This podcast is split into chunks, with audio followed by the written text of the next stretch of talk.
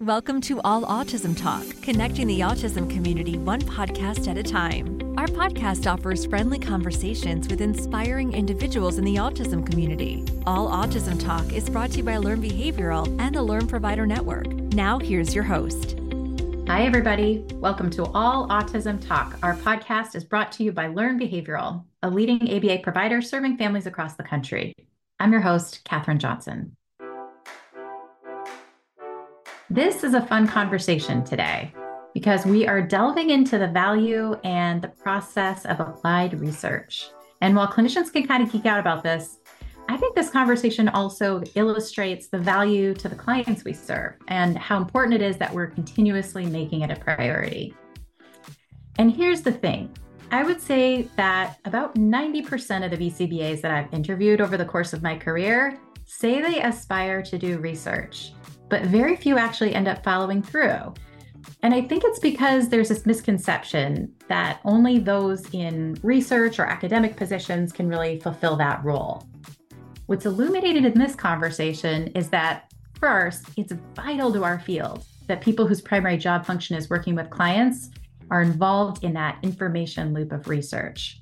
And second, not only is this work deeply needed, but if you're doing full time work as a clinician, you are qualified to do this research, and we get into how to do it.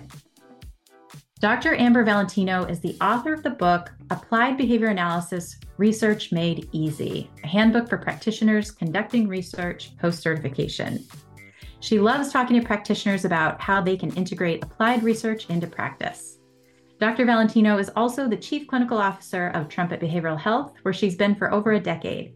She lives in the San Francisco Bay Area where she's raising an active three year old son and is an avid CrossFitter. I hope you enjoy this conversation with Dr. Valentino. Dr. Valentino, thank you so much for being here. My pleasure. Thank you so much. And please call me Amber. oh, okay. Sure. I sure will. So, Amber, I would love to first start out by hearing your inspiration behind this book. So, why are you so invested in having practitioners conduct research? Yeah, absolutely. So, I, you know, if you would have asked me in graduate school, what are you going to do when you grow up? I would have told you immediately that I was going to be a practitioner. And that's what I wanted to do. I wanted to work with families, and that was always the goal. And I sort of occasioned upon research and it in some ways fell into my lap. And despite several times where I transitioned and thought, like, this is going to be it, I won't do research anymore, it just kind of kept coming back to me in some form and in some way. Uh, you know, fast forward a couple of decades, uh, and I found I found my identity as a practitioner researcher, and and it was not at the sacrifice of either uh, research or practice. And so um, I don't know exactly when it was that I identified myself as that way, but I finally did and thought, gosh, this is something that so many people seem to have an interest in. And I sort of have figured out some ways to do it. And I'd like to be able to share that with the world. So that's the motivation. And it's it's certainly made my life a lot richer to have research as a component of my everyday work. And so I want everybody else to have that experience who wants to. I love that. That's such an inspiring story. Um, I noticed that your first chapter is called The Research to Practice Gap. Um, and you say that there are a couple problems with that gap. And, you know, the first one is that practitioners may continue to use outdated practices, something I think that we've all probably seen a little bit of. Um, and the second is that research might not be sufficiently informed by current practice, mm-hmm. which I think is something else that um, may hit home to practitioners. And I was wondering if you could give us an illustration of maybe some of the most egregious examples out there of one of these problems. Um, and I think I'm I think I'm looking for some shock value here to sort of like inspire practitioners yeah, to start thinking yeah. of themselves as responsible for participating more in this process. Yeah, absolutely. So, you know, the first part of the gap that you identified, which is practitioners being connected to the literature, I feel that as a field, we've corrected that. I think now mm-hmm. there are mm-hmm. so many resources available to people to stay connected, yeah. especially given the diversity of um, formats in which you can access information. I, I, I think not that we've solved it, but I think it's a lot easier than it was even four or five years ago. Mm-hmm. And so the other piece of it, which is really the the hallmark of the book, is how does our research stay connected to what we're actually doing? And um, you know, you, you asked for examples. I, I, the first one that came to mind, and so it's the one that I'll share, is a study that we had published in Behavior Analysis and Practice back in 2015, and it, it is probably the most applied in the weeds out in the field study we've ever done but it does highlight this this, this disconnect very well. And that is that we had a couple of adolescent uh, clients who needed uh, some support with menstrual care. Mm. and so as most practitioners probably do if when you haven't encountered a, an issue before and you need some help you go to literature. Well we went to the literature and remember this was like 2014 2015 and we found one study um, that was published in the 80s with institutionalized adult women with very dated practices. And so we pulled that up and said, we can't use this with these adolescent girls in their homes with their moms helping. And, you know, we just, we can. And so, uh, so that study got published in behavior analysis and practice, but it really was just a modernized, updated version to reflect a different population frankly different h- hygiene practices that um, are in place now that weren't in the 80s and a more mm-hmm. modern approach to a, a, a, com- a common uh, clinical concern that all behavioral mm-hmm. should be addressing but you know I, I, share that to say it was shocking to us we said really mm-hmm. the last published articles in 2015 and everybody's dealing with this if a person has a menstrual cycle you will be dealing with this and so either mm-hmm. we're completely ignoring it or we don't exactly know what we're doing out there and we have to formalize it and update it and modernize it and show um, our, our field a way to, to approach that particular clinical issue. Yeah. I feel like that's an issue that a lot of folks come across too you know whether it's you know a particular behavior of a, a, client that's in a demographic that sort of isn't reflected in the literature or you know something like menstrual cycles or now one of the biggest things that people are talking about is assent and, you know, there are certainly references to assent in a lot of literature, and there are certainly, you know, other concepts that are connected to it. But um, that's like another area that's coming up that's really important to folks now that there's not a lot of research on. And so, your message to people would be when you go to the research literature and you can't find what you're looking for, now the onus is on you.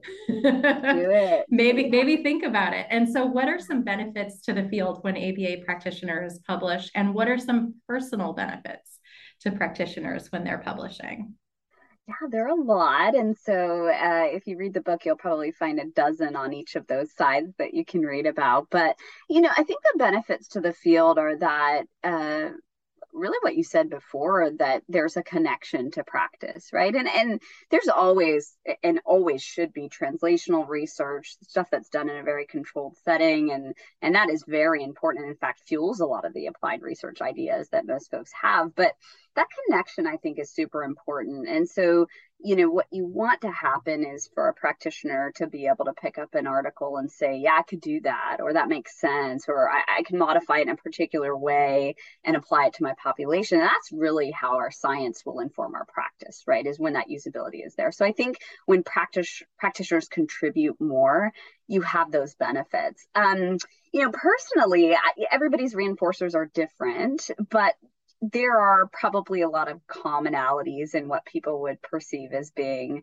a benefit to them. And one of them is it's it's really fun to have your name recognized in a way that's more formal that's either through a presentation at a conference or uh, you know, just seeing your name in, in an article. I, I tell a story in the book about my very first research publication and I hung it on my refrigerator and I was so proud. And I looked at it so many times thinking like, is that really my name? Is my name really there? Is that it? Because um, it's just been thrilling, you know, and that, you know, mm-hmm. that that's documented history in our science that people decades from now can pick up long after you you've left this world can read that and that is that's pretty thrilling mm-hmm. no. That's definitely a good reason. So I have a funny story for you that I was not planning on telling. Oh, I want to um, hear. so my name is is a common one, and I'm not the only BCBA with my name. And so I I did have someone come up to me at an ABAI conference once to tell me that they had based their dissertation on some research that I had done. And I tried to tell them that it was not me and that there was a different person with my same name. And they I, they never believed me. They they thought that I was being modest. yeah. Oh, that's that's wonderful. Yeah. So you kind of got the the reinforcer, even though yeah. exactly your work. That's okay. Yeah. It's a little bit of an MO. But I mean, I've always really wanted to do research. And I remember my first ABAI conference, which was in 1999. And I had a notebook that I carried around with me during this entire conference, which my friends and I went to absolutely every event that we possibly could. It was absolutely packed. Um, and I'm like jotting down throughout all the research inspiration that was striking. And I would go to a presentation and see someone else's work and be so excited and think, oh, I'm going to replicate that. Or, oh, now here's the next question that we need to look at. Um, and I was like, you know, throughout this whole conference, putting together my reference lists and finding out, figuring out the best research design and thinking about my dependent variables. Um, and then I went home and started practicing again and nothing happened. I didn't follow through. Um, mm-hmm. Or when I would start to follow through, then something else would come up and the project would ultimately be abandoned because I didn't have time. Um, and so let's talk about time management. Um, yeah. and what can you help practitioners understand like what, what, what tips can you give them um, to help a practitioner go from that inspiration to actually doing the work and completing the research? Yeah. Uh, so i think that the the first part is the framework and the way you think about research. So my experience has been a lot of practitioners see research as something completely separate from what they're doing, or at a minimum, it's a pretty big extension. And the first thing I tell people who are interested in research is don't think about it as something different. Think about it as what you do every single day. What do you do every day? You ask questions, you try things out, you hypothesize, you experiment a little bit, you probe. You're a scientist. You do that every day with your clients. All of us do. And so don't push yourself to think it has to be this separate thing. Think about the work that you do every day as research and when you start doing that, you'll realize that you have endless questions. In fact, most people you kind of have to stop them from writing like you were in your notebook, right? Because they they say, "Oh yeah, I've got this kid and I'm trying to teach him mands for information and I wonder, you know, which which prompt type I should use." That's a research study. That is a research study. um, yeah. you know, and, and and that's not to say that every single thing's going to make its way in the literature and every single thing, but if you open your mind to saying okay my eh, my everyday work constitute res- constant research then the time management of actually doing the the study is a little less because you have the ability to to focus on it right? And to think about it just as a part of your daily daily activities. Um, the second piece of time management is certainly outside of your practice there will be a commitment. There will be some scoring of ioa watching videos. There will be certainly a huge part of writing. Um, and that's just that's just part of the deal. Um, so if you but if you're super motivated to do research you will find a way to fit it in and you'll do it. But you know there there is an extra part that just won't integrate itself into your practice and that's okay. But if the ideas and the work is coming through your clinical practice the second part is making the time for that extra stuff. I have a really wonderful recommendation for a book. Uh, there's an author named Cal Newport, and he wrote a book called Deep Work. And uh, he is a computer scientist but he's sort of made a name for himself in the where like technology meets knowledge work world. And his whole philosophy is that he, he talks about a concept called time blocking where you set aside specific time to do specific things every day i tell you that just to say that i am as busy eh, as most people out there. Um, but a few years ago, when I read that book, it was pretty transformative. And so I time block my research time and I do it at a very specific time, five days a week. And I put it into very small chunks and I set a goal each day. And because of that rhythm of regularity and that time blocking, I'm I'm able to accomplish quite a bit. So that might not be exactly your strategy, but the answer is you got to make time for it, but figure out a, a, process and a system that works for you, and you'll be able to do it. Yeah. I have um, not read this book, but I would like to. But I also use that strategy for other things in my life, and yes. and you time block research five days a week.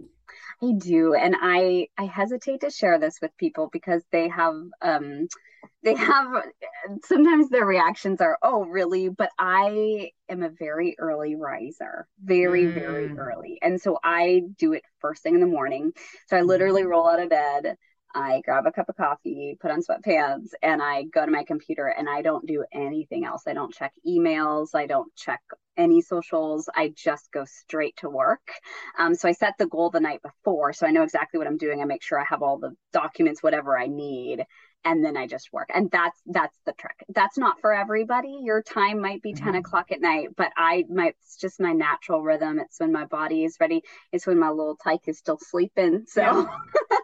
um and so that's how I manage it. But you know, eh, not everybody has to write five days a week. Um right, you right. know, and so it could be that you try to do that once a week or twice a week or mm-hmm. you know, whatever your schedule is. But the goal here is you find the time, you block it, you protect it, you set a goal for it and just that regular rhythm over days and weeks and months will get you there yeah. i think that's really helpful that's a really down to earth practical strategy that people can implement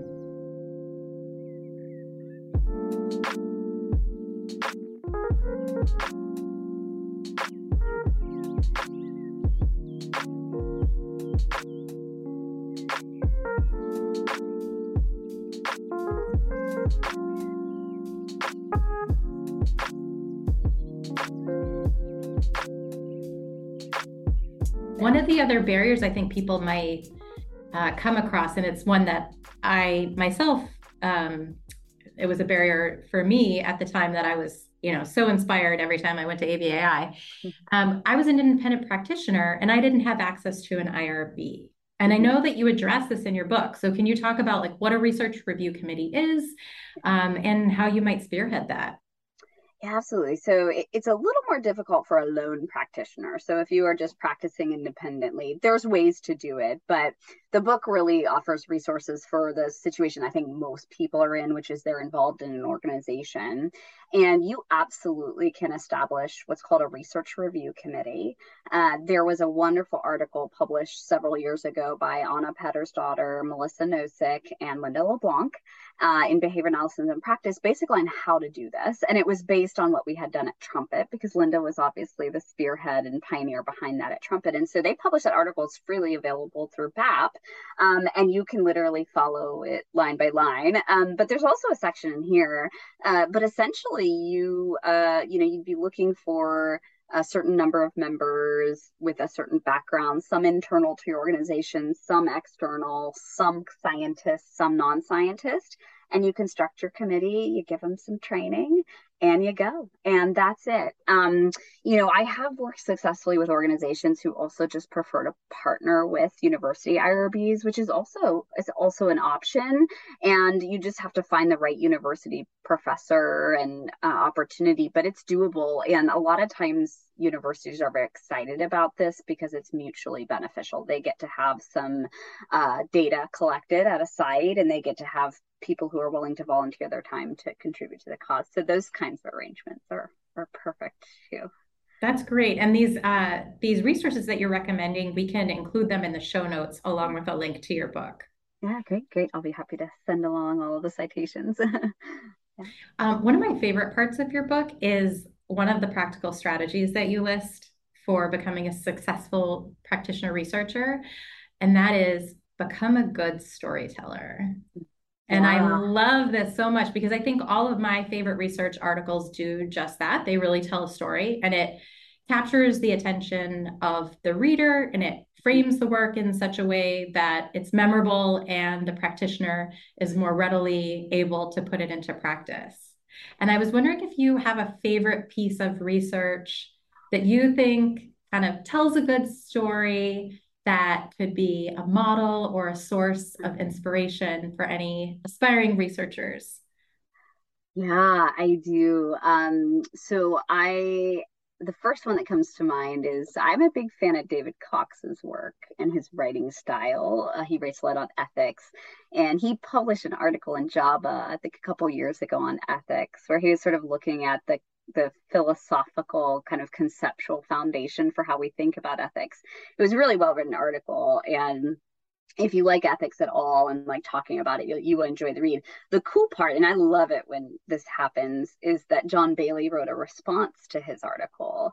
And so when you read those two articles back to back, you sort of have this dialogue that you almost feel like you're in the room with them, but they both do a fantastic job of telling stories and making the case for their framework and and their ideas and just just a joy to read. But yeah i i think that that one's important. And i you know i've had the fortunate opportunity to be an associate editor for two journals now. I'm going into my fifth year at bap. I'm not exactly sure how that happened. That's a little bit of a mm-hmm. longer ae term. But that's that's what I see my job being. And then a lot of times people will submit a study and the data are really good, they're great. Um, but the story they're telling around it, not so great.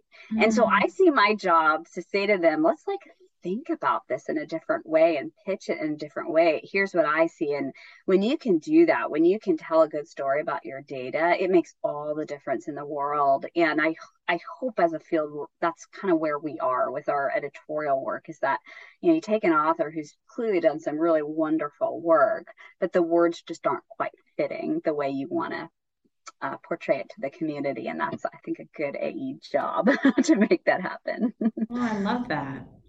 And it seems like you're sort of almost mentoring these young researchers. Yeah, I feel that way sometimes. I've gotten some positive feedback um, on the AE work that people have been happy to have that time. It's a lot of work for both people. You know, it'd, yeah. it'd be easier to just say, no thanks, take your data and go. Um, but yeah. there's stories to be told. So if you can practice that, I think it's very helpful when you start to publish. Well, that's an important contribution also just met that you are that you're providing, which is also just mentoring these these aspiring researchers. And you also devote an entire chapter of your book to mentorship. I do. Yeah. It, you know, mentorship was not something I formally thought much about, but when I was outlining the book with the publisher and saying, oh, we could do this, we could do this, it came to me because it was a little difficult to talk about my success and my abilities had I not had mentors. And so I don't know that I ever would have looked at somebody and said, You're my mentor. Um, mm-hmm. But looking back, I had a lot of really great people, namely Linda, who, um, you know, I it's funny, I, I, tell a story about when I came to Trumpet, I really thought I would stop doing research. And I think I even told her that I'm done, you know, that was fun but it's over. And she kind of just wasn't having it. But she, she wasn't having it because she recognized that I was seeing research as what I had done previously, which was in a very controlled mm. setting with a lot of resources. And so she really opened my eyes to the different options for research and said, Oh, no, you're doing this. um, but yeah, I think mentorship is really important. And um, my guess is that most people have somebody or have somebody within reach that they could identify right now that could serve in that role without having to be that awkward person like walking up to people at an ABAI conference and saying, Will you be my mentor?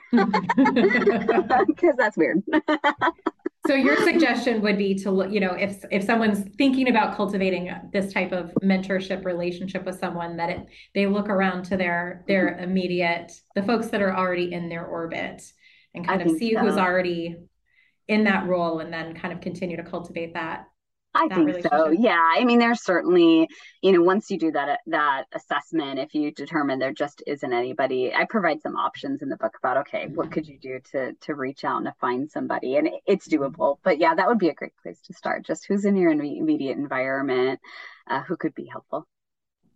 So, what about for practitioners who want to contribute to the research literature, um, but database studies might not be their thing? Do you see a place for those folks? Yes, I absolutely do. and in fact, I've done plenty of database stuff in my career, but if you look at my more recent work and the more recent contributions I've made, uh, they have not been your traditional database, single subject, you know, one, two, three participant designs. They've been a lot more best practice recommendations or uh, even sort of some OBM type stuff or system process oriented uh, contributions. So, yes, absolutely. There are so many different avenues. So, best practice papers are fantastic. Um, uh, anything process oriented that you're doing in your organization, you know, ma- makes a good contribution.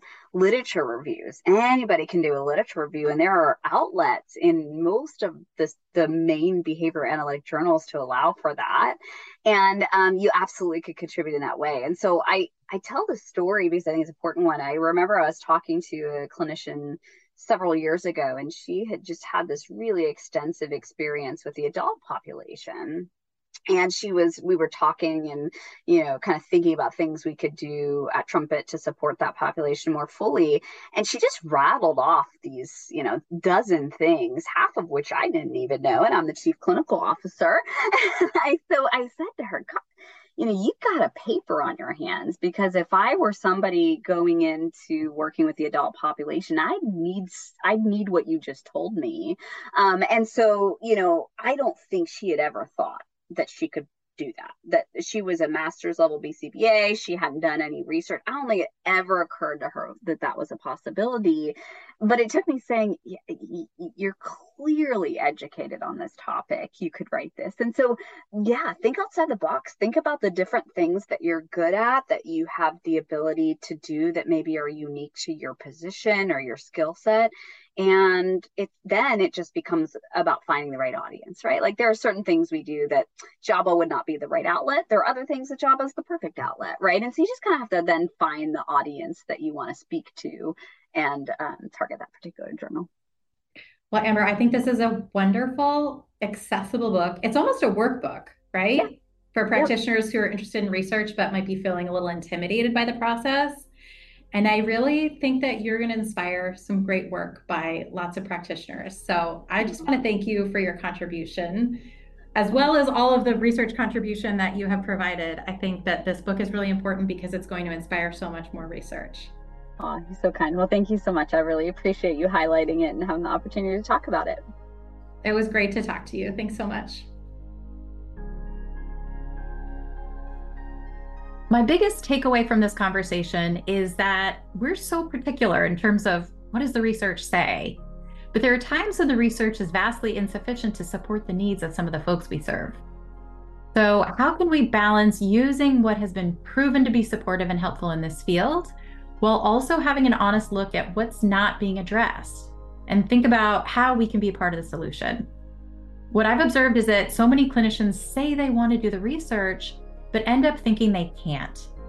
So, clinicians, if research is calling to you, you should really consider how you can make that a reality. You can find links to Dr. Valentino's website and book in our show notes to get started. You can listen to our other episodes on Apple Podcasts or wherever you find your podcasts. We always appreciate your reviews and ratings if you're so inclined. And if you have show ideas or a question for us, contact us at allautismtalk.com or find us on Instagram or Facebook at, at Autism Therapies. Thanks for tuning in. See you next time. We hope you've enjoyed today's episode of All Autism Talk. This podcast is brought to you by Learn Behavioral, the leading network of providers serving children with autism and other special needs. Visit us at learnbehavioral.com. Listen to previous episodes at allautismtalk.com on iTunes, Apple Podcasts, or wherever you get your podcasts. All Autism Talk, connecting the autism community one podcast at a time.